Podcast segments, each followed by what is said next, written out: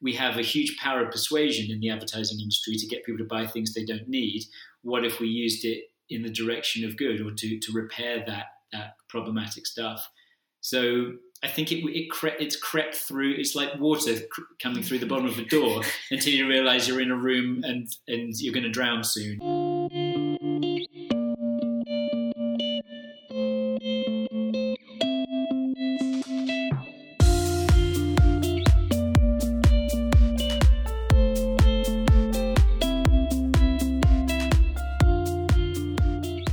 Welcome to another episode of Animalia, where we bring wildlife conservation, climate change, and social justice together to help people connect the dots and get involved. Um, today, we are talking with Gabby and Ben, the founders of Gigantic Fucking Solutions. Um, that's not a misprint. It's, it is Gigantic Fucking Solutions. Um, we're going to talk about uh, the story behind that, um, you know, why they chose that name for the site and the project they're working on, and why it sticks out so much. Gabby and Ben, thanks for joining us today. Thank Thanks you for having us. Uh, it, it really was a eureka moment, actually. Um, to give it a bit of context, and maybe give us a bit of context too in the, the conversation, um, Ben and I both come from advertising backgrounds. Ben's a copywriter and creative director and has been for over twenty years. I was a head of sales and executive producer in commercial production. So we come from advertising communications, both of us, and we're very kind of like steeped in that. We started an ethical advertising agency, Invincible Unicorn, about two and a half years ago because we wanted to create an ethical company that tackled all the areas of ethics in our industry, because we didn't think there was anything fundamentally wrong about selling products. It was just a matter of, well, what are the products you're selling? How are you selling them? And what do you do to people in your communications in the way that you sell them? Are you empowering them with those communications, or are you undermining them and making them insecure? And we wanted to see if it was possible to create a company to do that. And it, it's been a very interesting experience running an ethical advertising agency. But what happened about a year ago, just over a year ago, is we went out for dinner and we were drinking cocktails, and we have two children. So uh, getting to go out for dinner and drink cocktails is a relatively rare occurrence. And, uh, and we had this long conversation about, you know, the I P C C report at that time gave us eleven years. And we're doing this ethical advertising agency, but it felt like we were playing on the periphery of the crisis that is communication about the climate change. And um, surely we could do more. Surely there must be more that we could do. And and we sat and we looked at what we were, and we thought, our value, our greatest value, is that we have a network of people that are a community that are the communications community. And it's pretty broad. It's not just where we come from in England or here in America, but people all around the world that we know who work in the same field as us. And it's a relatively small community.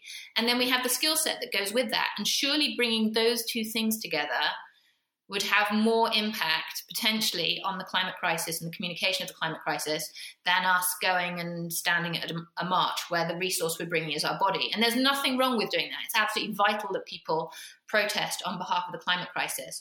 But we had this realization, like you say, that actually we undermine what our power is beyond that point. That actually, once you look at us as a whole community, that becomes quite powerful, rather than just, you know, little old me and what can I do? Because I think the existential crisis that is the climate crisis does have a tendency to make people feel really powerless and they can't do anything at all, whereas a bit of objectivity makes you realize that actually it's only a bunch of people on this planet making things happen anyway, so why not us? Yeah, it's a great perspective. And the truth is, a lot of the bigger existential needs and crises do create that sense of powerlessness as an individual level. It's not just climate, right? Uh, racial justice is one of them. Um, world poverty, world hunger has long been one of them. Um, there are massive problems. Uh, you know, I think we all can agree that climate is, if not the biggest uh, from a long-term standpoint, it, it, it's in that tier one, just given everyone loses if Earth loses. I don't care what your culture is or what your beliefs are. Um, uh, you, we all lose if we lose this planet. Um, but I think, yeah, I think there's, there's real, and we've talked about that, Gabby, uh, you know, kind of climate anxiety. I think you called it eco grief. Let's start with gigantic fucking solutions dot com. It feels so good to say that. Like, it's kind of therapeutic just saying gigantic fucking solutions dot com. There's an intention behind that. Um, there's the intention that Ben will talk about. And then there's what we discovered as a result of having ourselves be called Gigantic Fucking Solutions. So, so what was the intention? The intention was, I mean, I, I think as a on the on the top level, okay, it's it's fun and interesting and surprising and memorable, which are all the kind of things that I've been taught through my background in advertising that are handy. It was also to kind of show people that we want to do things differently, because so many things are called, you know, climate action initiative or something like that. That's both uh, not memorable and very bland and doesn't feel like you're really into this particularly. I mean, it's taken thirty years to go from climate change to climate crisis. That's not a big progression. So the other thing that, that happens is that when people see we've called it Gigantic Fucking Solutions, they understand we're not standing on ceremony. And if you are offended by the word fucking, um, you should really not connect with us, because, uh, you know, th- there's a huge amount of terrible stuff going on in the world, and swearing is way, way, way, way, way down the list. And if, that, if that's getting in the way for you, we're going to have trouble sorting out the um, the fact that the planet is in the middle of uh, human-generated heat death. Yeah, and it's, and it's a, I mean, to be fair, it's it's a productive, conducive use of, you know, uh, uh, what what can be seen as abrasive language. Yeah, we actually, we have a bad parenting rule in our house, which is that from our perspective, we we don't see swearing as a bad thing, um, because it is actually harmless. The, the harm is always in the intent behind the swearing. So in our house with our kids, we're like, you can swear internally, but you can never use it in anger. You can never use it to hurt anybody. Uh, it has to be used for emphasis and entertainment. And in many ways, that's what Gigantic Fucking Solutions does, is that we wanted to take um, the communication of the climate crisis, which has been siloed in this either extremely academic scientific space or in the polarized space, which is problematic because people then make it about what their political affiliation is, and it's not a political subject. Or, or it's just become very dry, so no one knows how to communicate it about it in a way that actually activates them and excites them. And what we discovered as we started having conversations with people is that it sort of serves like um, a courage builder, because when you say Gigantic Fucking Solutions at the beginning of a conversation, there's really nowhere to go from that. Like you can't, you can't mess up after that, because we've all agreed that saying Gigantic Fucking Solutions is okay. And, and that works even when we were speaking to people who've been in the Obama government and people who've been at COP twenty-six speaking on a world stage. And it's kind of extraordinary that you kind of lift the um, the the emperor's new clothes aspect of how we talk about climate change and then discover that everyone speaks like this. Like, everyone speaks like this. I mean, I'm sure there are some people who very, very religiously don't, but generally speaking, in in media and in, in communication and in politics, this is language people use. They just don't use it publicly or amongst themselves. So we're trying to take away some of those boundaries so that we recognize the community that we are trying to tackle something vital. And let's be honest with ourselves. If Mother Nature had actual verbal, oral voice, she would be beyond the point of using curse words at this point. Mother Nature doesn't give a shit about swearing. I think she oscillates quite a bit between anger, frustration, and compassion. That's me. You are Mother Nature. In terms of how this came about, was there uh, like a eureka moment for you both where you're like, yeah, just fucking call it Gigantic Fucking Solutions? Was there, was there, do you remember that moment, or did it just kind of come iteratively as you were putting this project and this work together? I'm curious both on when and how you met each other. Uh, what, what brought you together? And then, you know, in that, in the course of your careers, when you started that process that, you know, got you to where you are today and what you're working on. Uh, yeah. So we met, well, our twentieth wedding anniversary is coming up next month, but we met about twenty and a half years ago. Is um, I was making a commercial for a, uh, a an English version of like Sprint or T-Mobile or whatever, back in, back in two thousand. And um, Gabby was one of the actresses who came in to cast for the, the role, uh, or to read for the role. And I thought she was the best actress. Um, and so we all went off to an island called Cozumel, uh, which is off Cancun, and uh, shot this commercial. And uh, Gabby and I kind of found that we had a lot in common there and decided, hey, let's have a go at this.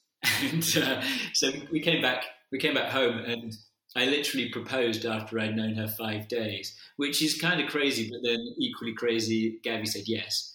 And so six months later, we got married in Vegas. And uh, that's the that's the story of it all, really, until like the other twenty years that have happened since.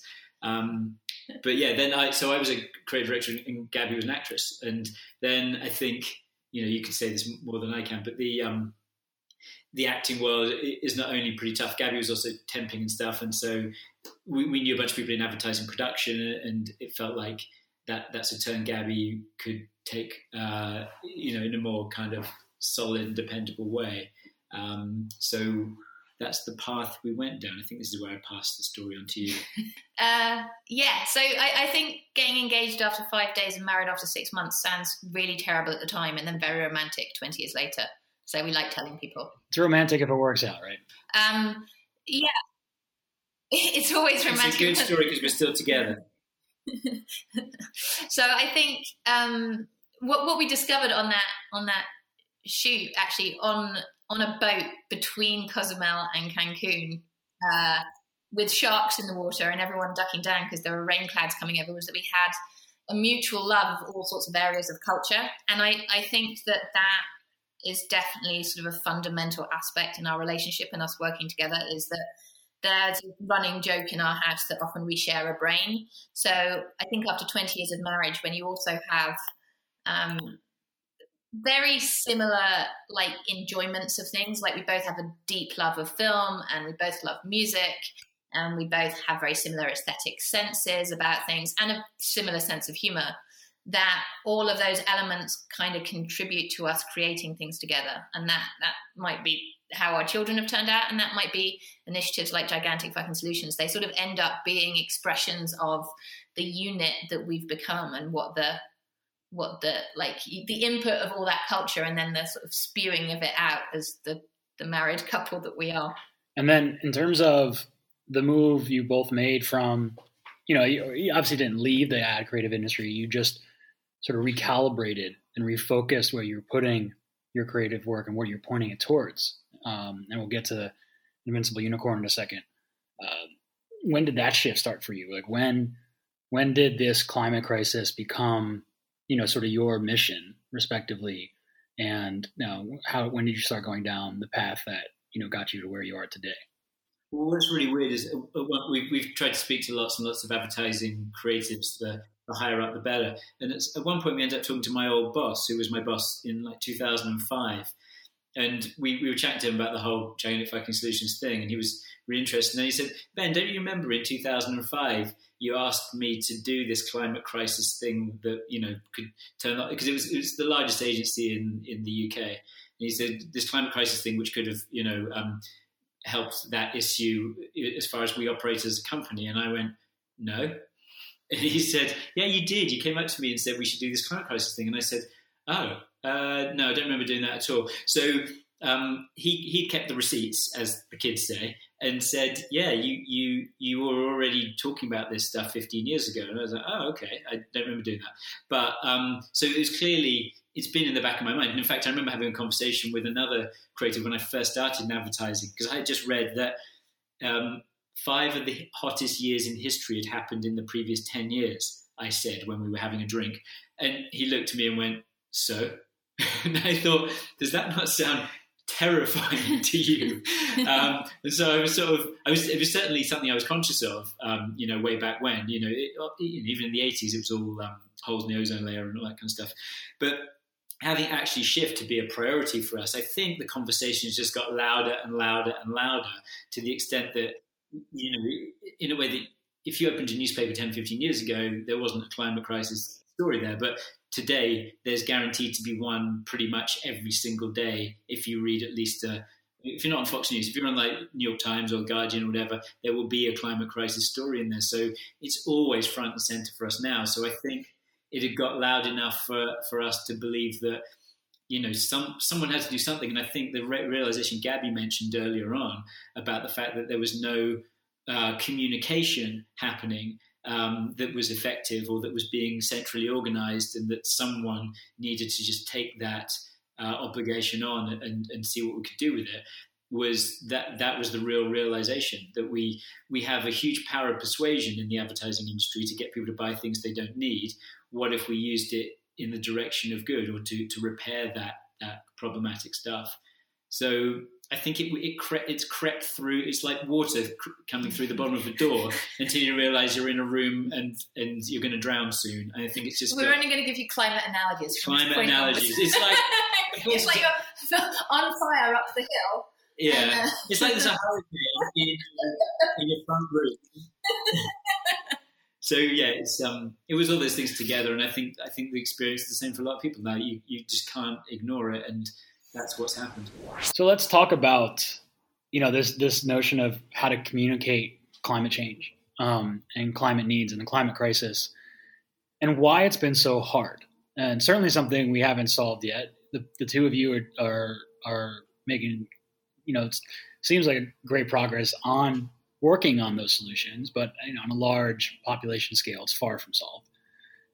Why, why has it been so hard? Why, what is it innately? And I, you know, I have thoughts on this because I think about this all the time. I, I definitely am like climate anxiety sufferer, like case study number one. Um, but curious from you both, as you're given your backgrounds in communications and advertising, why has this been so hard? What is it do you think that makes it so hard to talk about in a way that gets lots of people to get it and to change? Um, I, I think there are several factors at play here. Um, I'm going to do a shameless plug for somebody else's book right now. There is a book called um, Don't Even Think About It, Why Our Brains Are Wired Not to Think About Climate Change. It's written by a man called George Marshall, who I have just interviewed for um, a podcast for an advertising festival called Cyclope. And he is an activist and a writer, and also has several organizations around climate communication, one of them called Climate Outreach and another one called Climate Visuals, where he works with Getty and Yale to find the kind of visuals that people actually respond to in the climate crisis. He's done an enormous amount of work about it, and if people are interested in this, I can't recommend enough that they read the book. Um, and so there are a lot of factors in how the climate crisis has been um, communicated so far. One of the factors is that um, the people that have been briefing communication about the climate crisis have other agenda. And they're not negative agenda. They're perfectly positive agenda. It's just that it's not the agenda of having people take action around the climate crisis. So often it's from environmental organizations who are awesome and the work they're doing is fantastic, but it is often very siloed. And when you have nonprofit organizations and they're making communications to the public, primarily what they want is donations. So the communications tend to be driven in order to have people want to put their hands in their pockets and donate to the company, so the, the, the, the nonprofit, so that they can go off and continue to do their great work in that space, right? Which is not the same as asking people to make communications about the climate crisis. And then another area of issue is that where you would be getting powerful, effective communications to people about the climate crisis is from governments. And for a substantial period of time now, governments haven't informed their populaces about the full scale of the climate crisis and what that impact looks like and what it's going to take to actually mitigate some of that impact. And, and that is a very specific issue, because a lot of those governments actually did say that they would do that when they signed the Paris Treaty. So there is a missing. So that's another area. And then there's this, this additional factor, which is that as a society, we have agreed silences around certain, thing, certain things. And and again, the gigantic fucking solutions thing is, is one of those agreed silences. Like, the agreed silence is that when we're in polite society, we don't swear. Like, you don't swear at school, and you don't swear in the office, and you don't swear in government. Um, and the, and the, there is an agreement around that. And in the same way, and George Marshall's book talks about this a lot, we have agreed silences around the communication of the climate crisis, and partly because it is an existential threat, and and people don't want to wake up every day in a state of panic. So we have created circumstances where it's that much harder for us to be communicated to. But there is a third factor, and, and this is the one that I think is most interesting from the perspective of what we're doing with Gigantic Fucking Solutions. I spoke to an amazing man the other day whose name is Mustafa Santiago Ali, and he is Uh, an environmental social justice act- activist. He's been in the E P A for twenty-four years. He's been part of extraordinary institutions. He's lectured at, at top Ivy League universities. And he talks about the fact that there is no longer any flavor in the climate communication conversation. So there used to be, in the sixties, where we first starting started noticing these issues and addressing these issues, it was a, a non-partisan, open conversation that had all sorts of people contributing to a way that that looked creatively and culturally. And then that kind of got shut down. And now it has this very kind of green, safe, dry, I'm going to say it, white style to it that only reaches certain people. A very, very small sector of society want to engage in that kind of communication. And actually, we need to start communicating to people the way that they want to be communicated to in culture, because there is an enormous will for people to do something about this. They just don't know what to do, and they're not being communicated to in a way that reaches them. So that, I think, is a really big factor that's in play, because the institutional ones we may or may not be able to deal with, but the ones to do with, like, let's reach people with communications they want to engage with, that's really tangible. That's something we can get our hands around, and that's a large part of what we work on. Yeah, there's something that comes to mind when you say that, because I, I agree one hundred percent, is, and I wrote a piece about this earlier this year, is my frustration with, um, you know, you know, living in California, the vegan movement, um, and why I, I stopped using the word vegan, and I just say I live a plant-based but diet, because of how judgmental that movement is. Um, and, and sort of also not recognizing that, you know, being vegan, um, is also a privilege in terms of having access to fresh produce that you can afford and alternatives. Cause a lot of people live in parts of this country and parts of the world, especially, that don't have that. There's a way to do it that can be more inclusive and, and accepting of people that are, you know, making some progress towards it, versus this all or nothing. It's my definition. Um, um, and if you don't do it, you're an evil person. If you don't do what I'm doing, you're an evil person, versus saying, like, everyone moves at a different pace. And so if, like, for me, I define that movement as anybody who's, who's knowingly and, and, and consciously cutting back on their meat consumption to, to the, to their means and their, and their, and what their means and health allow. As long as anybody is knowingly cutting back and scaling back, they're, to me, they're part of that movement. But it's a massively complicated psychological thing. I was literally just thinking about this in the store about an hour ago, where the, the human kind of dynamic of making people wrong and and having a go at them. I, I've been listening to the podcast. Um, there's one about voters in Pennsylvania for the New York Times today, and it played the basket of deplorables clip that, that Hillary Clinton said four years ago. And once you start calling people a basket of deplorables, you don't get them to go, oh, God, you're right, I am deplorable, I'll now vote for you, Hillary. That's not how it happens. And the, and the really weird thing is, um, you know, we we still, we, we find it very difficult to learn that. Our knee-jerk reaction is, you did a thing I don't agree with, therefore you're a terrible person, and I'm now going to accuse you of that, even though we know if you do it in the other direction, we don't respond well to it either. If someone has a go at you for doing something, or, or says you failed or are stupid, or, you know, something accusatory going on, your first instinct is somewhat to either um, defend yourself about that, or attack the other person with whataboutism or whatever. There's all these ways that we don't allow ourselves to just take on the criticism and act on it. Instead, we fight back. And that's what the basket of deplorables, inverted commas, did in two thousand sixteen. And so we, even someone as smart as Hillary Clinton, And and probably all of us now, we'll, we'll all do the same thing where you go, why aren't you wearing a mask? Why aren't you being vegan? Why aren't you whatever, in one form or another, without realizing that that accusatory, um, you're a bad person, I'm a good person tone never gets you what you want. And in fact, often gets you the opposite. Yeah, I, I, the worst the worst way, if if your goal is to actually change people's mind and change their behavior, objectively, the worst way to do it is to yell at them and tell them they're awful. To be fair, I've done it too. Like, I'm I'm not an innocent person in that regard. I have had moments, especially in peak emotional settings, or when someone is, you know, coming at me, where I charge back, right? And and you know, after the fact, I I, I can sit back and, like, okay, that wasn't the best way to handle that. That wasn't the best way. Uh, that wasn't very effective. That person definitely is not going to change. Um, But in, it's it's hard too. Even I have that difficulty too. When you care about something so deeply, to always keep your emotions in check, um, and be objectively as practical uh, on, on like, you know, target outcome as possible. It's, it's hard. Like it's, it's, it's learning to manage your, your emotions, um, which is hard for any of us to do.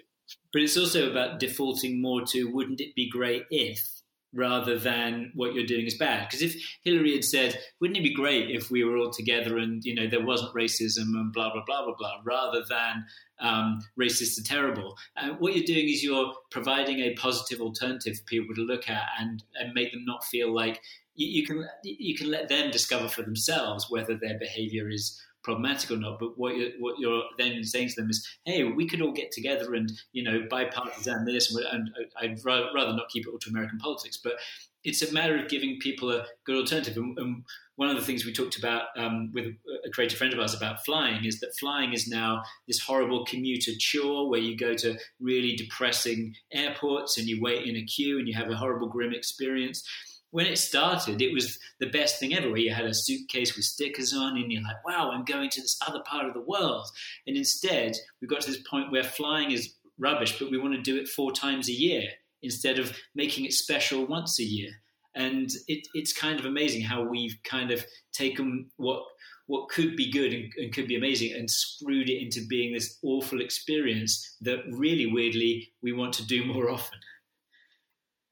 And the other Uh, the, other, the other thing I was going to say about that thing where, where you get caught in that sort of shame loop is that um, the alternative to the shame loop is something else that Ben talks about a lot, which is this idea of donut plus. Real quick, the other part of communication I want to touch on is that I also think is problematic, and here I want to hear your thoughts on this, is the no, is a kind of one size fits all, and and failing to recognize that we're all very different people who learn differently.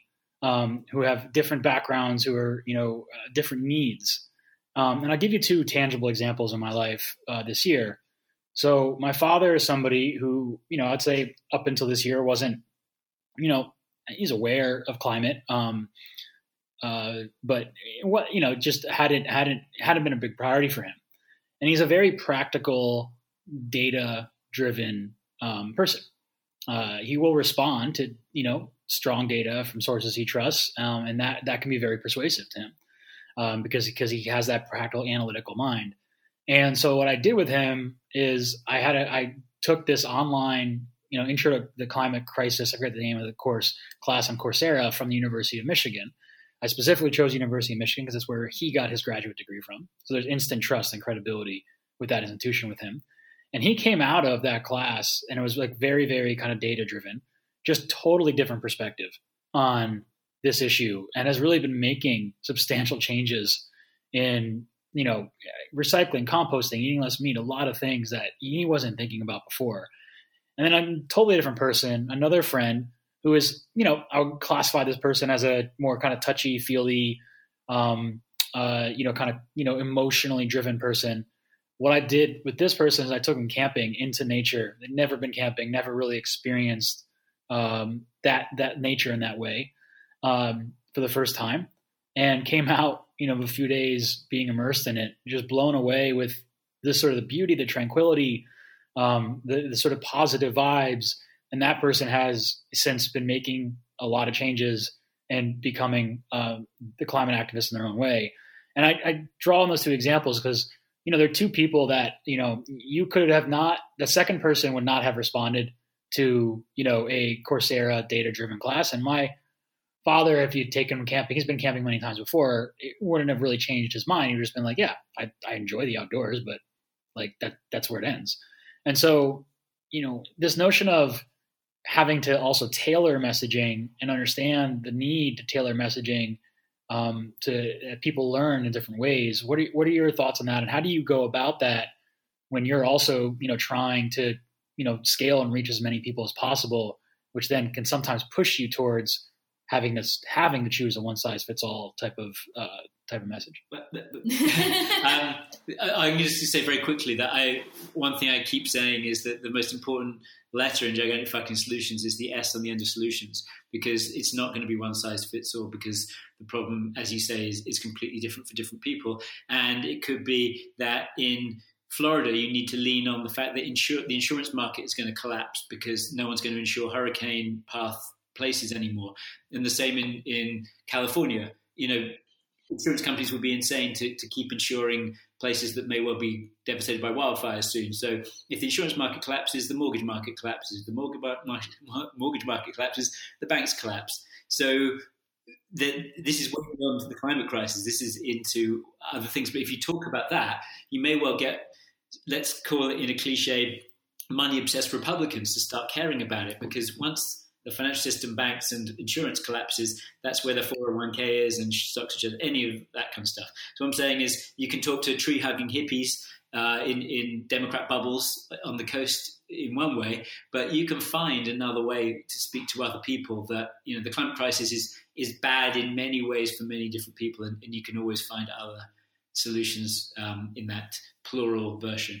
And and I would also say, and this is again something George Marshall talks about um, in his book, and also did with in, in the podcast he did with me, was um, there are communities who've just not been communicated with at all, and we sort of forget that that's a large part of it, and that's partly because of the polarization, the bubbles that we've been stuck in because of social media. So inevitably, because of algorithms, you start seeing things that go along with your worldview and perpetuate your worldview. So the likelihood of receiving cultural input that does not align with your worldview or is just entirely external to it becomes less and less if you're in normal social media spheres, and that's where your culture is coming from. So I think there is a lot of work that needs to be done to actually reach out to people and and start letting them know things. You know, traditionally governments should have done that, haven't done that. Um, but we as a community can do it ourselves. There is, I mean, Gigantic Fucking Solutions is just a series of briefs. The, the reason we wrote those briefs was because we knew those are the things that people need to take action on and can take action on, and they're not being asked to. And, and if we can't rely on corporations or nonprofits to ask them to do those things, or governments, then maybe we can just create the briefs and, and have people tackle those briefs themselves and see if they can find unusual and entertaining ways of reaching people to ask them those questions. So I think I, I think with these communities, like, for example, George Marshall says that evangelicals are very, very rarely reached with this communication, even though it's written in the Bible and, and something that a lot of evangelical groups take very seriously, that it is our duty to look after the earth. And, and often religious groups can be enormously effective in um forming communities, uh, building coalitions, making changes, because they, they have a central hub around their place of worship. And they're not being powerfully communicated to about what the climate crisis is and what they as a communi- community could do to protect themselves and mitigate the outcomes. So I, I think... I think absolutely there's no one size fits all. And, and the other thing I would say that's interesting about the two stories that you gave us, that I do think there is a consistent strand through both of those stories. And that strand is consistent in everywhere where I, on a personal level, I've had an impact in how people um, change their behaviors around the climate crisis, which is you took a personal interest in what it would take for them to shift their view. So you actually vouched for the outcome. And and when people feel like someone puts themselves on the line to improve life for them, then they'll engage. It is the distinct opposite of shaming somebody. It's where you actually go, look, I really care about you. So I thought this might be a way that you would be interested in engaging in this thing that I'm really engaged with. And and people recognize that.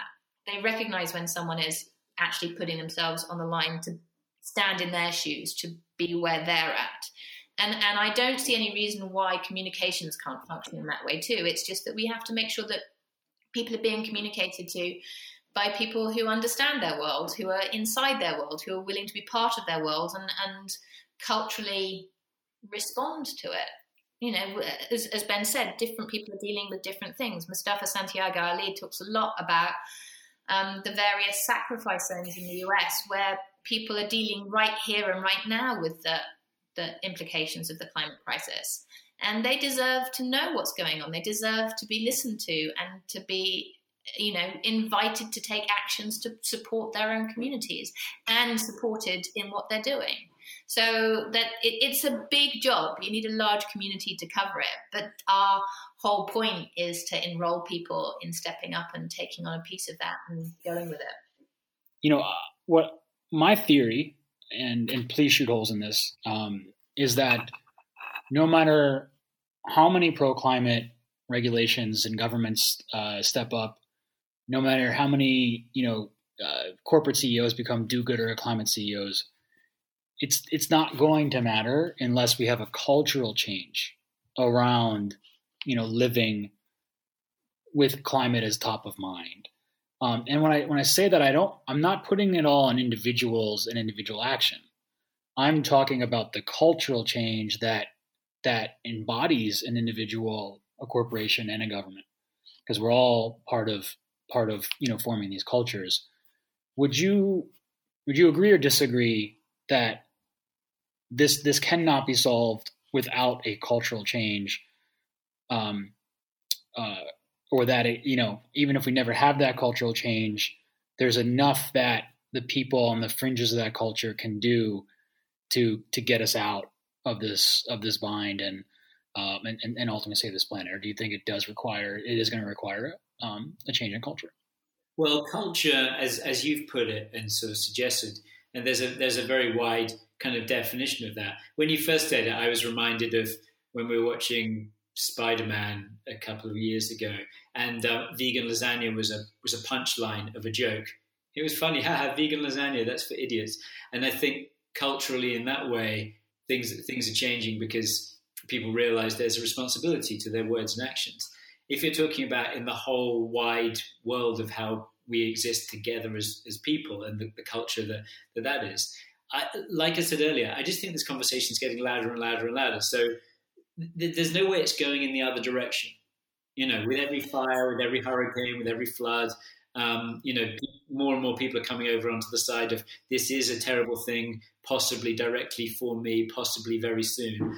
And the more and more that happens, the quieter and quieter the other side of things gets, and the more undeniable the need to do things is. Like the whole idea of a Green New Deal, if you said it ten years ago, I don't think you'd get a very receptive kind of audience to, for it. And in fact, I don't think Joe Biden would have gone in that direction unless he sort of felt like things were, were happening that, that pushed it that way, as they have over the, the course of the summer. Like it's infrastructure and it's uh, doing things for the climate and it's helping with um, employment and, and, and that kind of thing. We're now in a place where that is a viable thing to happen in America, where it wasn't ten years ago or even five years ago. So the culture has shifted and is shifting. And I think it's a supply and demand thing where people are demanding those things happen. People are now supplying what people need and want. And things are just moving that direction. Whether they move far enough and fast enough is a whole nother matter. But I feel like, yeah, undeniably, it's going in the right direction and will continue to do so. I, I, I would add to that that the cultural shift that's required is courage. So um, the vast majority of the impact of the climate crisis is being created by a very, very small minority of people. it's it, it's it's not the people that are being most impacted by the climate crisis. It is the people that are, you know, that bit wealthier, have that much more extra income. Um, if, if you look at the numbers, I mean, aside from obviously the fact that there, there are large corporations producing a lot of the waste and a lot of the carbon. So um, the things that stop those shifts in behavior happening are to do with social standing primarily. They're to do with what do I look like to my neighbors? What do I look like to my colleagues? What do I look like to my boss? Is now a bad time to bring up this thing that we could shift? And we're beginning to see that courage show up, like Ben says, in that cultural shift. It is courageous. And it's really interesting things like the climate has not been on the debate um, agenda for the two debates that came so far. But those journalists that moderated decided to put those questions in. So there are people who are going, okay, this is a little bit uncomfortable, but I'm now going to step beyond my comfort zone and say the thing or do the thing, because I feel like if I do that, I will be doing something. I need to do something. And as people begin to recognize that that experience is not fear, but courage, and that courage is empowering, but courage is, is something that works collaboratively. The more we're courageous as communities, the more our voice gets heard, the more we're capable of causing.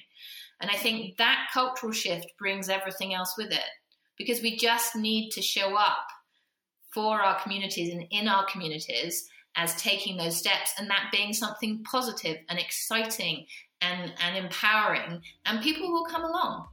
So I, I, I think I think the courage is the cultural shift.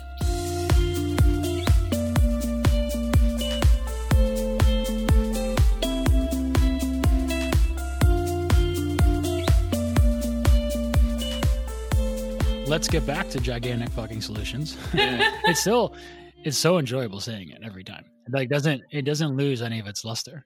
Yeah.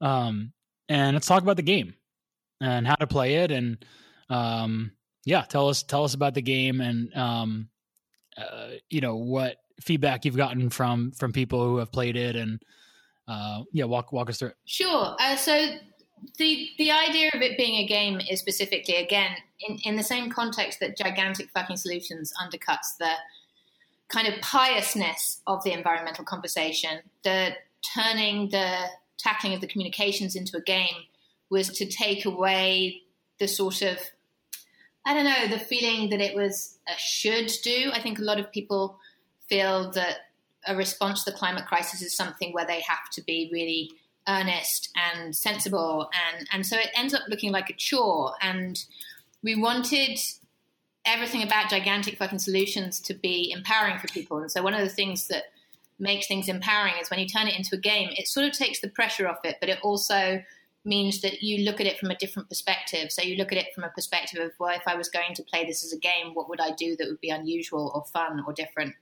So um because, you know, we're not giving people money to do this. Uh, we did want to say, actually, after the after the interview um, that we started yesterday, um, climate communications is really badly funded, like spectacularly badly funded.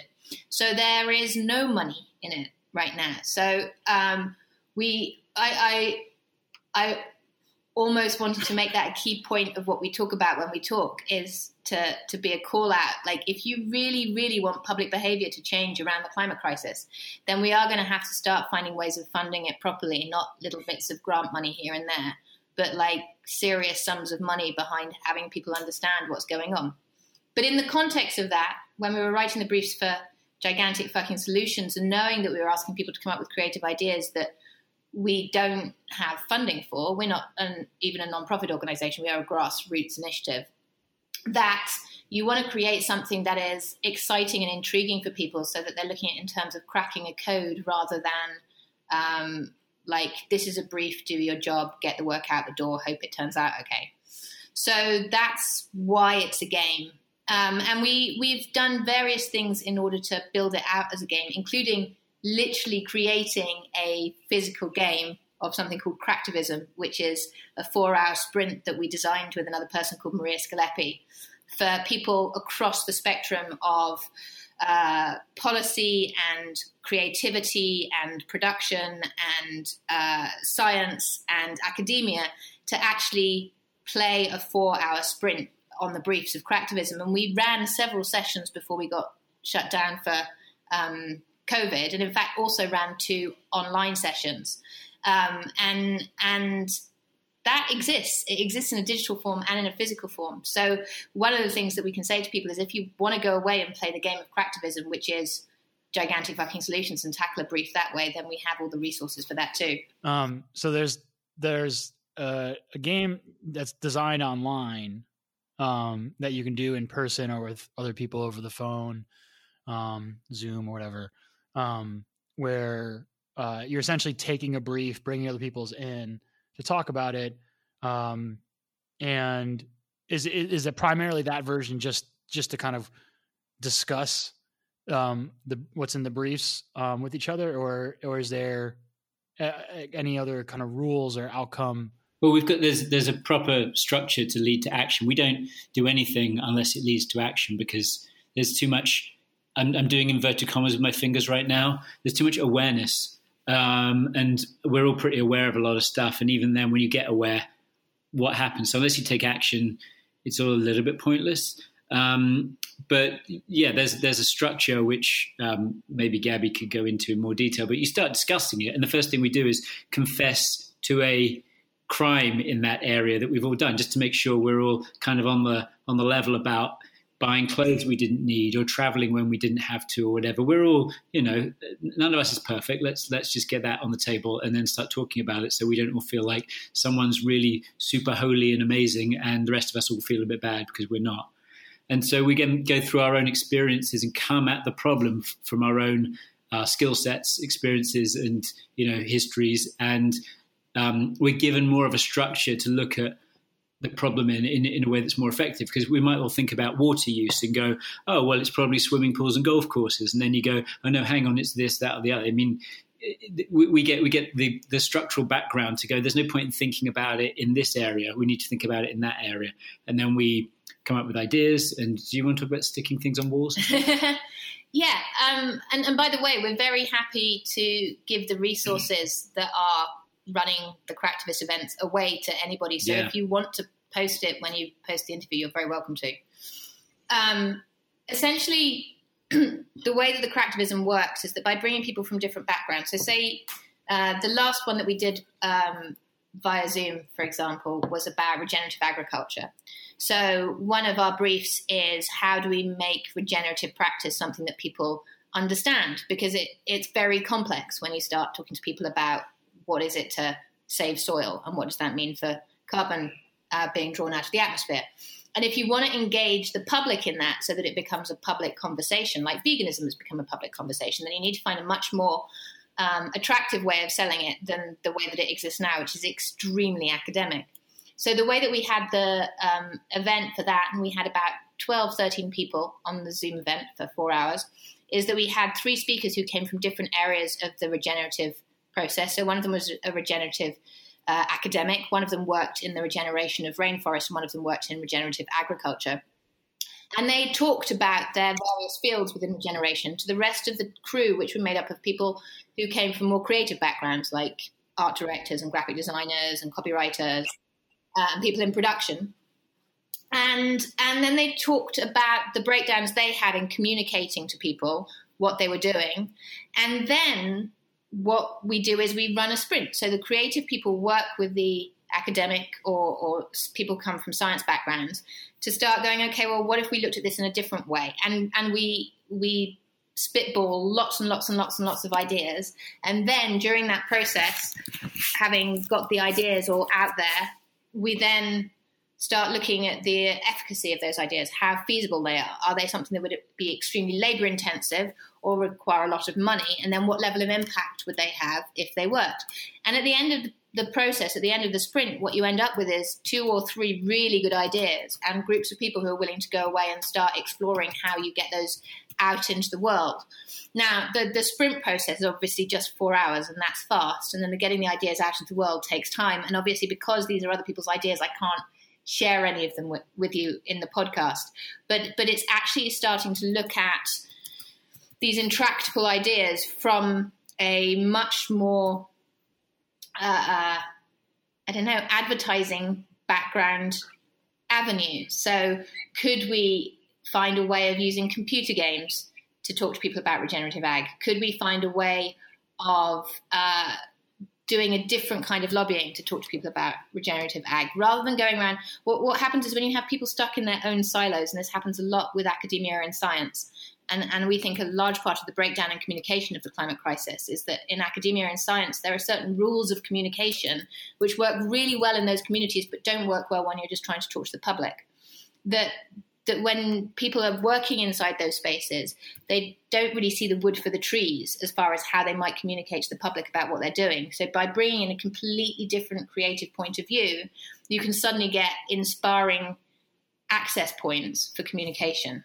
And then those are the things that we run with after the briefs. Have you had uh, thoughts or discussions on, you know, kind of extending it into an actual like physical board game or a mobile app or... Um, you know, do you think it'll get, get there, get to that, that point? Um, I actually did make it as a very cheaply made prototype physical board game when I, I was in a, um, uh, oh God, what's it called? I can't remember either. I was in a thing called Misfits, which was a, you might have to edit this, I'm sorry to do this for you, an incubator at the end of last year, and we had an exhibition day, and I actually turned it into a physical board game, which I have photographs of, and again, I'm very happy to share that with you, uh, like to make it look like a nineteen forties board game, and it's fully functional. You can play Cracktivism using everything that's in it. Um, I think from an environmental perspective, it makes more sense for it to function digitally than physically, because you don't really want to be producing more stuff when you don't have to. Um, but we we have that also as a thing that we're looking at as to how we would turn that into uh, a piece of digital content that people could play, because um, it wouldn't be that hard to do. But again, like everything else, it requires someone who wants to take that and run with it to build it. Well, I uh, I look forward to playing the game. I haven't I have not I have not played yet. So maybe, uh, yeah, I don't know. Do you, do you host a gameplay? Do you, do you still play yourselves, or have you played so many times that you're... Cool. It's fun. It's actually fun. So maybe, uh, yeah, I don't know. Do you, do you host a gameplay? Do you, do you still play yourselves, or have you played so many times that you're... No, not at all. We we hosted it in person up until March. And then after lockdown, we did two more. So we did one in April and May. And then, because there are a couple of other initiatives that have come out of doing Gigantic Fucking Solutions that we wanted to put real energy behind, one of them being Green the Bid, which is an initiative I'm a co-founder on, which is um, creating a community within the commercial advertising industry in North America to uh, make commercial production sustainable. And there's a lot of work that's involved in making that happen. So we um, put a rain check on... on the uh, Cracktivist meetings while we got that up and running. But that's due to launch actually next week. So I will be looking again once that's launched to uh, to get Cracktivism up and running again. And I just want to, you know, we, we don't have probably time to go through, of course, each of these briefs, but I, just for listeners, I want to, you know, kind of read the briefs out loud, because I think the briefs themselves, just the the, the titles of them, do a great job of helping to educate people around what the, you know, kind of main sort of pillars are. So these briefs are: reduce meat consumption by ninety percent, reduce transport of people and products by ninety percent, reduce clothing consumption by ninety-five percent, reduce water waste by ninety percent, reduce food waste by one hundred percent, reduce pointless consumption by one hundred percent. Um, I laugh at that one because uh, I'm actually me helping people understand what's pointless, what's not, I, is Sounds sounds um, mind numbing to try to distill um, and get and get um, alignment on. Um, just knowing knowing knowing people, and knowing also we're in a world and which is just consumption focused. Like every tech company that exists is twenty-four seven trying to get you to consume stuff. Well, that's their business model now, isn't it? We we watched The Social Dilemma, and that was the elegant business model for all social media, was how do we make it advertising-based? And then you have to sell everything to keep the platforms going. Um, make carbon drawdown from soil, trees, and algae the biggest investment of the next decade. Enroll China into stepping up their environmental targets even further. Um, get the most polluting companies in the world to create legal and public carbon-negative commitments by the end of the year. So those are the nine briefs. Um, and, um, yeah, I mean, all, all spot on, all things that I think about all the time. Um, things that I've made changes to. Number eight is interesting.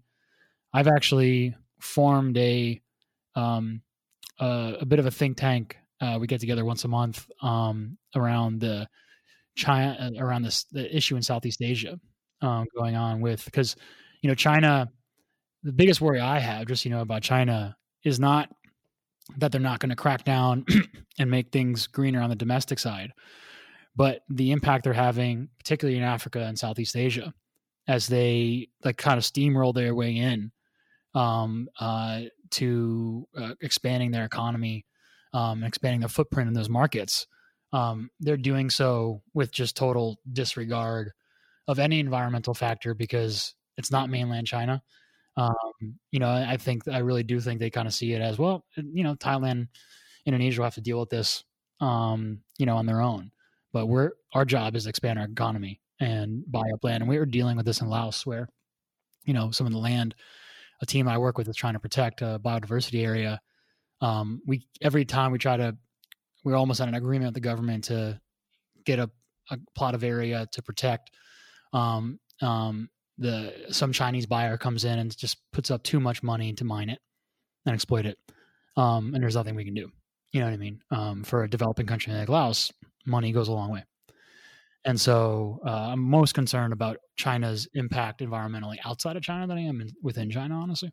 One of the, just to just to explain a little bit about the briefs is the, the reason they're there and the reason they're written kind of simply in that way is because one of the most paralyzing things in this situation is people wanting to get every last detail right and people going, I could do this, but then I read the paper tomorrow and doing that's actually wrong. Like, I can go vegan, but what about the food miles on my mango that's being flown in from, you know, some part of the Caribbean? Um, those are things which which give people a really good get-out clause not to do anything. So we just reduce all the things down to their very simplest essences. And then we discovered that a lot of people would use a get-out clause by saying, hey, what about China? And we were like, okay, sort out China. Because, you know, people will always find a way. We're not saying in any way, you know, what you just said explains quite how complicated an issue China really is. But at the same time, we've made a lot of other countries our manufacturing base. And I'm talking about we being the West, really. And that means that they produce much more pollution than we do. Um, but that's because they're making our stuff for us. And then we blame them.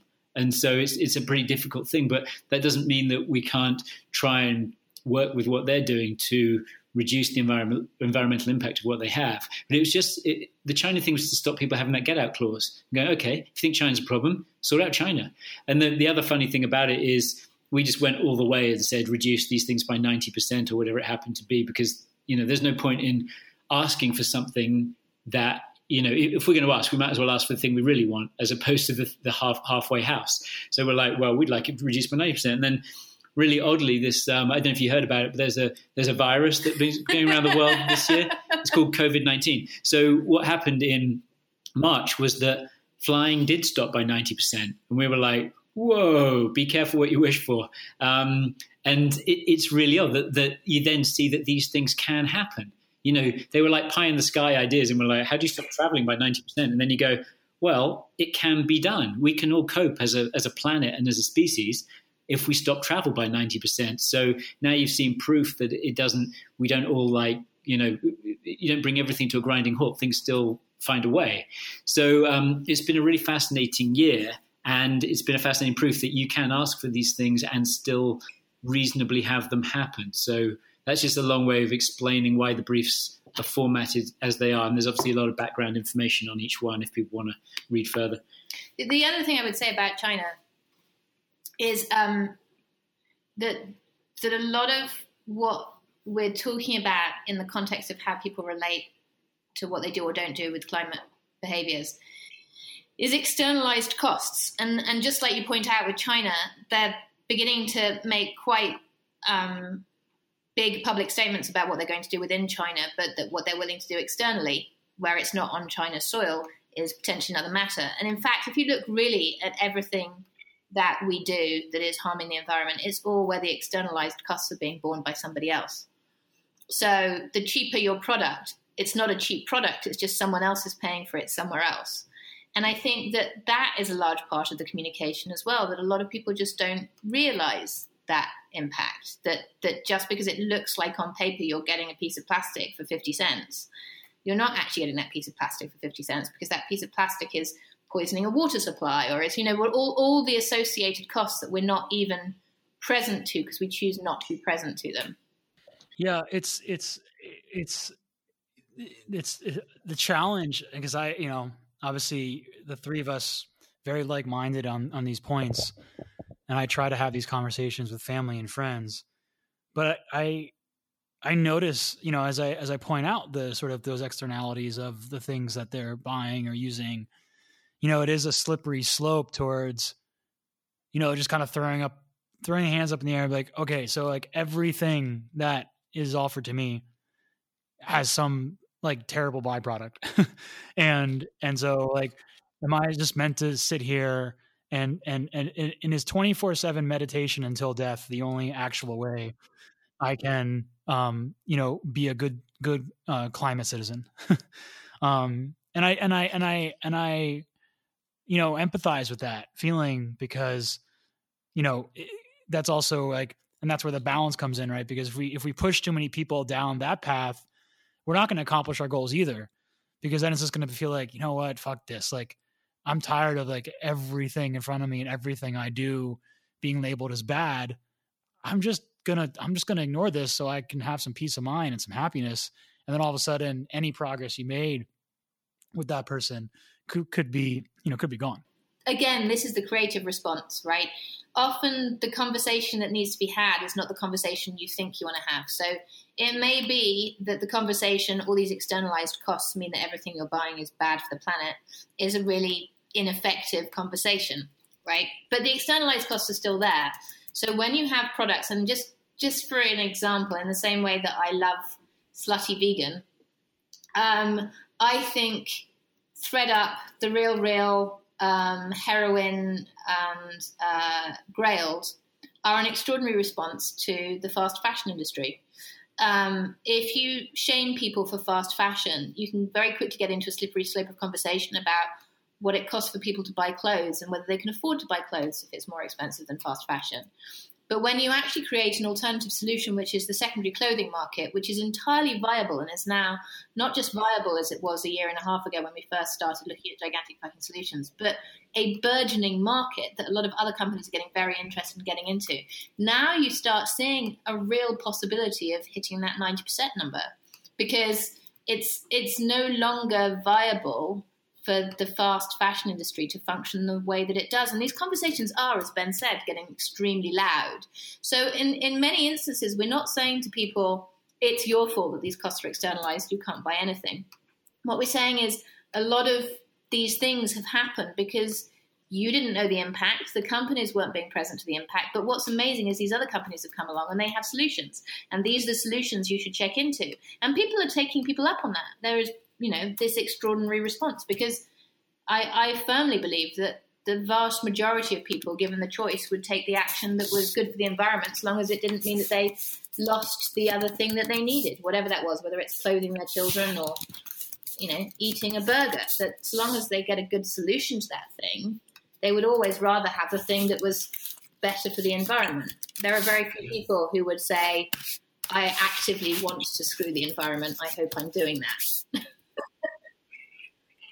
And there is one other factor as well, which is um, I interviewed Tom Tom Chi from uh, who used to be Google. He was extraordinary um, about a month and a half ago, and he talks about um, the th- fact that you have, I think it's like, I can't remember the numbers, but there's roughly the same tonnage of human beings on Earth as there is of ants, and human beings eat three percent of their body weight each day, and ants eat thirty percent of their body weight each day. So ten times as much as us, which means that ants, in theory, should be enormously destructive to the environment. But the thing about the way ants consume is that everything they do is regenerative. They put more back into their environment than they take out. So they are a hugely valuable part of the ecosystem. We have developed these extremely extractive practices where every time we consume something, we are taking more out than we're putting back in.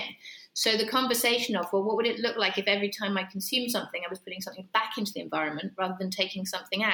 And that then becomes a much more interesting conversation to have with people, because it creates possibility instead of shame. Yeah, ants haven't haven't um, kind of uh, discovered sort of free market capitalism yet. No, like give them time. They'll get there. They discovered um, everything in our kitchen, though. Yeah. Everything in our kitchen. Yeah, yeah. absolutely, absolutely. I just want to, so for Gigantic Fucking Solutions, um, the uh, the website is password protected, and that's because it's obviously by design, and um, I think you mentioned because you want it to be sort of invite only and spread that way. Have you noticed um, that it's mostly kind of uh, people like ourselves, like uh, you know, very kind of green living, uh, climate fighters that are kind of the early adopters of this? Have, have you seen it extend? Um, and expand into sort of broader sectors, or um, you know, people that are are not that involved, not that aware, uh, not that uh, not that aware. Um, I imagine you know you don't have full visibility into this, but what what is your sense of the people that have um, used the site and and played the game so far? I, I just wanted to say really quickly, the reason the reason it's password protected is also because it requires more explanation than the website can give. So if we just tried to put everything on the website, there'd be too much stuff and no one could really get through it. And it'd be one of those off-putting things with way too many words. So we kind of do it by passwords so that before anyone gets there or while they get there, they get the half hour explanation with us first, because everyone has questions. Like we've been talking about various parts of it for, you know, probably a third of, of the conversation we've been having, because it's not so like if someone said, why is there China on there? There's a good explanation for it. Or what do you expect us to really do? There's an explanation for that. But if we put that all in there, it would be unwieldy. So it can't really work in that way. So we're, we're always happy to have the conversation with anyone, including anyone listening to this. We'll always make half an hour to have that chat. But otherwise it just becomes, you know, we're all used to websites and then there's stuff on there. But, you know, people are busy and, and they've got stuff to do in their day. And they just like, oh, God, that looks like too many words. I, I'm not going to do it. And we also, we don't want people passing it on without the explanation, because then it just becomes, hey, why have they put China on here? Well, China's all right compared to America. Okay, yeah, well, let's talk about it. So I just wanted to make that a little clearer. And, and...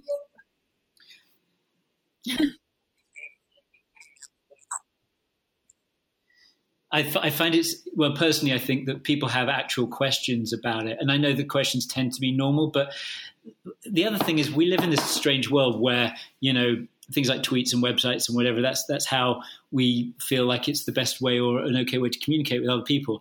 We we feel like talking to actual human beings, and I'm, I'm not saying that in a jokey way, is a much, much better way to, you know, get connected with people and the issue itself. You know, you can see our faces and hear our passion about this subject. And if you have anything you want to say or hear, um, you can talk about it. And that's so much better than just, hey, we've written some words and we're going to hope that the typeface conveys our emotional uh, state when we're saying those words. It's just not, it's not adequate for the conversation that needs to happen here. It'll, it'll do it to some degree, but to do it properly and for us to be enrolling and inspiring properly, we want to have the conversation and we want to meet people face to face and we want to, hey, join join in with what this could be. It's much better done in person.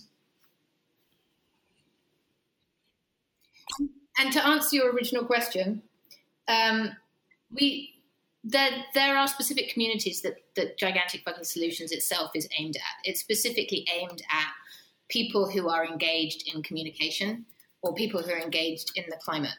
Um, and so...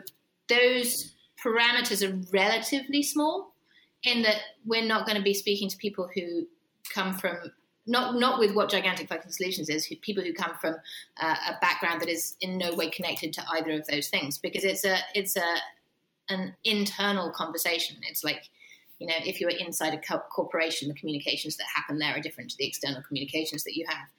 But even then, I would say, obviously not speaking to the climate community who have very clear views on what's going on with the climate, although very differing views on how to tackle it. But with our own industry, with people who work in the creative communications industry, from creatives to people who are in accounts and people who are in strategy and so on, there, there is a vast difference in how much people know or understand about the topic, how much they've engaged in it to this point, their their experience of what the climate crisis is to this point. And and to us, that's a large part of the joy of having the conversations rather than just putting the website out there, is that what that means is that we get to discover more and more about how people are relating to this conversation, how they are relating to each of those individual briefs and their personal responses to that. So it, our, our advertising community is not like the green community. It is, it is, a, it is a, it has a different flavour to it, I would but say. But we've spoken to some definite Republicans yeah, on, um, in in our journey here. Like we, we end up talking to people who, they do sympathise with the whole thing, but from a completely different angle. And it's fascinating and really in, enjoyable to know that we can share a degree of this conversation with people who we're not politically aligned with. And it's it's really refreshing to understand that. So that partly answers your question, because these people do, they're environmentally sympathetic, but from a completely different angle. And it's it's really, you know, opened our eyes a bit more. Well, let's get to the, the last couple of questions here. Um, uh, cause I, you know, I want to be cognizant of your time. And also I think we have um, over an hour and a half right now on, on tape. um, um, So I'm going to skip the the conservation question, just an issue of that. But I, I just want to put it out there for the listeners that there's also a massive challenge of communication in this field. And this is one that is sort of closer to me um, on the, the value and work of wildlife conservation. And that a lot of people still look at it as just an altruistic, oh, you're doing it for the just the moral good of, you know, helping these wild species. Um, but actually no, like, well, yes, but that's part of it. But um, there's a massive sort of role every species plays in our wild ecosystems. And those wild ecosystems play a massive role in sequestering carbon and providing clean air and, um, you know, a number of other benefits uh, they serve us. Um, and, you know, without those wild species, we won't have those wild ecosystems. And uh, without those wild ecosystems, we'll have more climate problems. So um, I just want to point that out for listeners that these things are all interconnected. And um, if you come across someone working in wildlife conservation, don't, don't, um, you know, kind of uh, understand that they're not doing that just for the good of the animals. Uh, they're doing that for the good of, of you as well. So that's all I kind of want to make sure to mention on that. Um, another time I'll, I'll probably enlist you both and your skills and how to, how to, how to solve that one. Um, The, the the question I want to ask, if, you know, if you're sitting in front of a group of recent graduates that are kind of going into the fields of, let's say, advertising and media, um, you know, what, what would you say to them? You know, um, what would you tell them? Maybe one of you can tackle that one and the other of you can tackle the other question, which is, um, now you're in a room of sort of old industry, you know, guards in the advertising media world. I'm sure you, you, I mean, you've been in this many times. Um, we're trying to balance sort of shareholder returns and, um, you know, uh, you know, taking these, these, uh, these things seriously. And, you know, you, you want them to do it and not just to sort of check a P R, you know, box, um, and not go beyond that, but actually push, push, push far beyond that. So maybe one of you can tackle how you, how you would address the first group. And then one of you can tackle how you would address the second group. Should I do the first one? Sure. Do the first one. Um, I mean, first of all, it's really fascinating when when people sort of discuss uh, people in, in sort of, as it were, different generations. And I think it's, it's, it does as much harm as good to go Generation Z and millennials and whatever as if they're a completely discrete group that does things in a certain way that, um, you know, behaves in a herd mentality that's different to to anyone else. But I, I you know, we have kids, and I think it's really interesting to kind of get your head around the world that kids are graduating into these days, kids or young people or whatever, you know, the world that they see. And I said to Gabby the other day, you know, however we see the future in terms of the climate crisis, you know, we, we may be on this planet another forty years, maybe a bit more if we're lucky.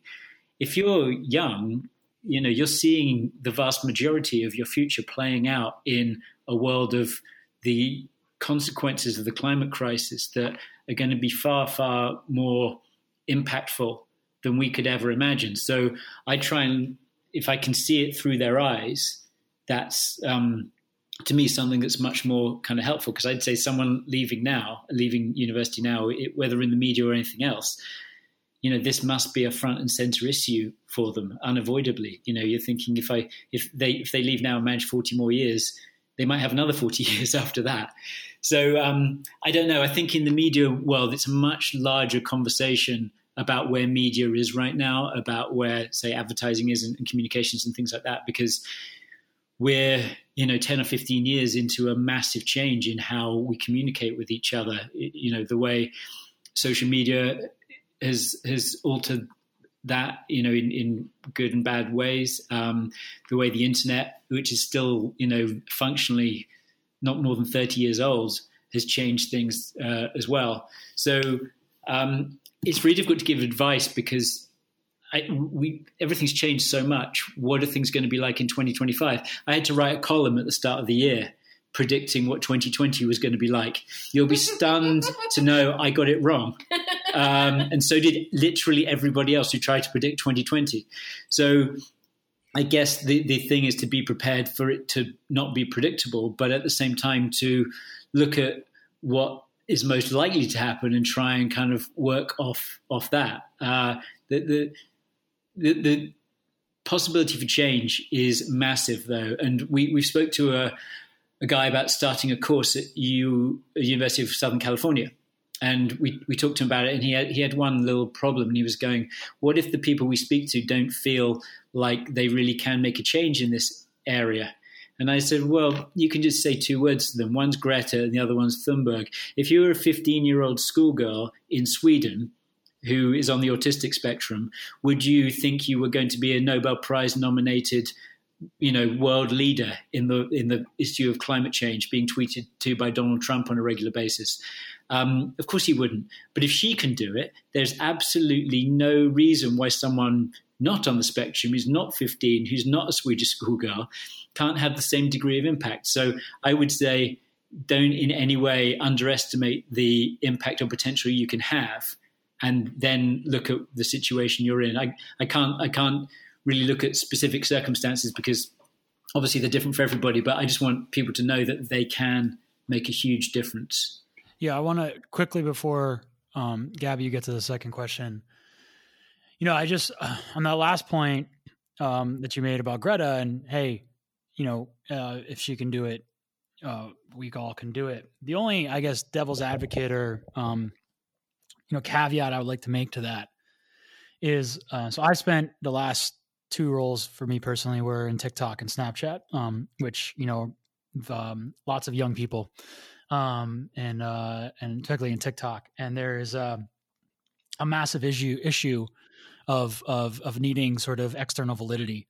Um, and I have actually seen this with young people that because of Greta's sort of fame, um, you know, young people that are trying to also um, are being activists and being advocates, um, if they, you know, they don't get the notoriety and popularity that Greta has, they feel like they're doing something wrong and they're not worth um, as much. And it has, it can lead to, you know, depression um, and even suicide, which is, you know, very, very all too, too, too common and uh, too widespread um, with teenagers. So I just want to put that out. Not, not, not that I'm trying to put your point down, but I just also want to flag that um, you don't need, like, y- you shouldn't have to aim to, for Greta Thunberg levels um, uh, to, to feel validated in, in, in who you are and what you're doing. Um, you influencing one family member, um, one friend, um, or even just, just making the changes for yourself, even if you don't influence anybody but yourself, um, is super valuable in this. Um, so I just, I just want to want to point that out. Yeah. I think, I think what I was saying is she's the far end of things with a difficult beginning. So you can, you can have agency yourself in, in your own circumstances. And, and I think your answer really brings home what I was kind of saying, in that I, I, I, I'm not twenty, obviously. Um, if you could see me, it would be obvious. Um, and what, what they, what people are going through. And again, going back to the, the way social media has, has kind of made external validation such a massive thing for people on, on these uh, social media platforms, is something that I find it hard to get my head around, because that wasn't a world I grew up in. I, I get it. I understand the whole, you know, telling people how great your day was on, on Instagram and Facebook and all that kind of thing. Um, but it's a massive, massive factor that wasn't there when I was graduating myself. So I get it. And then, and it's, it's hard to say all the things I said in my answer and then add it to looking for external validity, because that's how society has changed in literally fifteen years. So I, I you know, whatever I say, I'm never going to cover everything uh, and, and, and get in the shoes of, of the people you're talking about. Uh, and I, I really... I have to say my heart goes out to everybody who, who feels like that's a, a thing they have to do, because it isn't a thing you have to do. You, you feel that way, but it, it isn't. It doesn't matter. Mm-hmm. And easy for me to say. And and uh, in answer to the second question, because I was thinking about it while Ben was talking, um, it does actually play back into that thing that you said about being Greta Thunberg and the pressure to have that kind of... Uh, excelling in any environment. And and I think, and we could probably talk for hours about our opinions on uh, uh, extractive capitalism, um, but one of the factors that our generation grew up with, the generation before us grew up with, and our children are growing up with the tail end of it, is this idea that success is competitive. And I actually think it's very difficult for the old guard generation to let go of that notion that everything has to be competitive. And I don't think we're going to succeed in breaking down the barriers of what's required in order to tackle the climate crisis unless we let go of that adherence to competition is king. It, it, it requires collaboration. And one of the reasons that we created Gigantic Fucking Solutions, and one of the most satisfying things from doing Gigantic Fucking Solutions and also doing Green the Bid, where I'm now speaking to people in production companies and agencies and brands and post houses and caterers and people all around the commercial production process, is that people are dying to be part of a community tackling things. And I think young people are dying to be part of a community tackling things. And the isolation that young people experience inside the world of social media, and one of the reasons why I'm not particularly into social media, is because it's commodified that which is inherent in us, which is that we want to feel like we're part of something. We want to feel like we are part of society. We want to feel like we are a valuable part of society. We want to feel like we are a community and we have friends and we have support. And the more young people are isolated and led to believe that the solution to that isolation is being, you know, impossibly extraordinary, the more harmful that becomes. But actually, the real solution, the solution of building community, is available to everybody. And when we have conversations with older people in our industry, people who were Ben's bosses or my bosses or people people who've been around a while, they're There is also great solace for them in the knowledge that this is not a competitive space, that this is a collaborative space. If you look at how B corporations operate, they they operate pre-competitively, pre-competitively around sustainability practices because they want the whole industry to get there. They're not interested in being able to say, look, we tackled our environmental impact and we made sure that no one else did. That's that's not that's not the idea. So there is a relief in it. And I, I think the more that we create, and again, this is why Gigantic Fucking Solutions is a game, the more we create invitations to people to be part of communities tackling inherent community issues together so that we know that we create a better world out of it. You can invite young people to that and old people to that, and and and and the experience is gratitude and people roll up their sleeves. The last question for you both, and I'm going to... Um... I'm going to sort of uh, put a, not, I'm going to ask you both to answer this as succinctly as you can, because this is also a question that could be expound, expounded upon for um, for a long, long time between the three of us. I'm just going to ask you, in fifty years from now, how will twenty twenty be remembered? So that's, again, um, you know, if uh, what's the, the two or three sentences for you, for, for each of you, that sums up fifty years forward, how, how will society look back at the year twenty twenty? Um, I think the, ob- the obvious thing, I just wanted to make this longer than you'd like it to be. Um, I think we all think it's going to be coronavirus and, and the election, and I think it is, but um, I am very much of the opinion there's going to be a virus every five years, if not sooner. So I think, unfortunately, I think we'll look back at twenty twenty and go, oh, if only this year's virus was like the coronavirus. Um, sorry, so bleak. sorry, but that's the case. Yeah, no, but, but on the flip side of that, I also think we'll look back at it as the time when um, democracy, we got democracy back. And I feel like the election is going to swing back in our direction. And we, we just feel like, oh my God, we just need to breathe again after what's going to be three and a half, four years of, of just, I just want the news to be boring again. And I think it's going to be that way. And I think we're all going to have gone, look, that was an interesting experiment.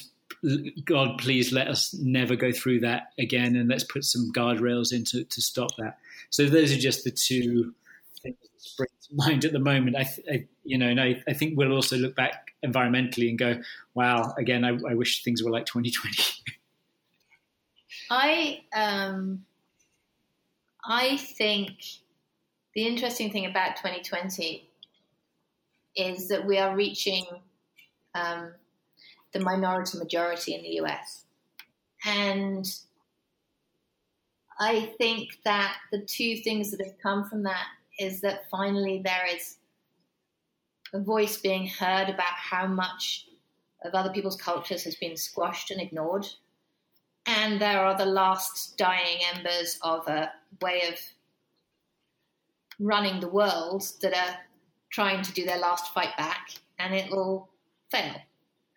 And I think twenty twenty may well end up being the point at which we look back at history, and it's almost like going from monochrome to technicolor, that there is a narrative that's gone through Western society that this is what history was and this is who history uh, admires, and and this is how the world runs. And twenty twenty is a pivot point in acknowledgement that that was constructed, and it was constructed intentionally oppressively, and that we now have the possibility to create narratives of the world looking back from twenty twenty and going forwards that incorporate all cultures, incorporate what that minority majority has brought historically to what culture looks like and what they bring as we move forward into a very different looking world. And to me, that is exciting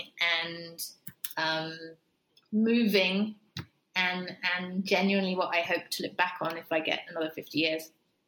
Yeah, for, for me, I'll just say we're going to look back on twenty twenty and be saddened, um, but thankful, um, because I, I, I want to think it's going to be a wake-up call on a number of fronts, environmentally, politically, socially.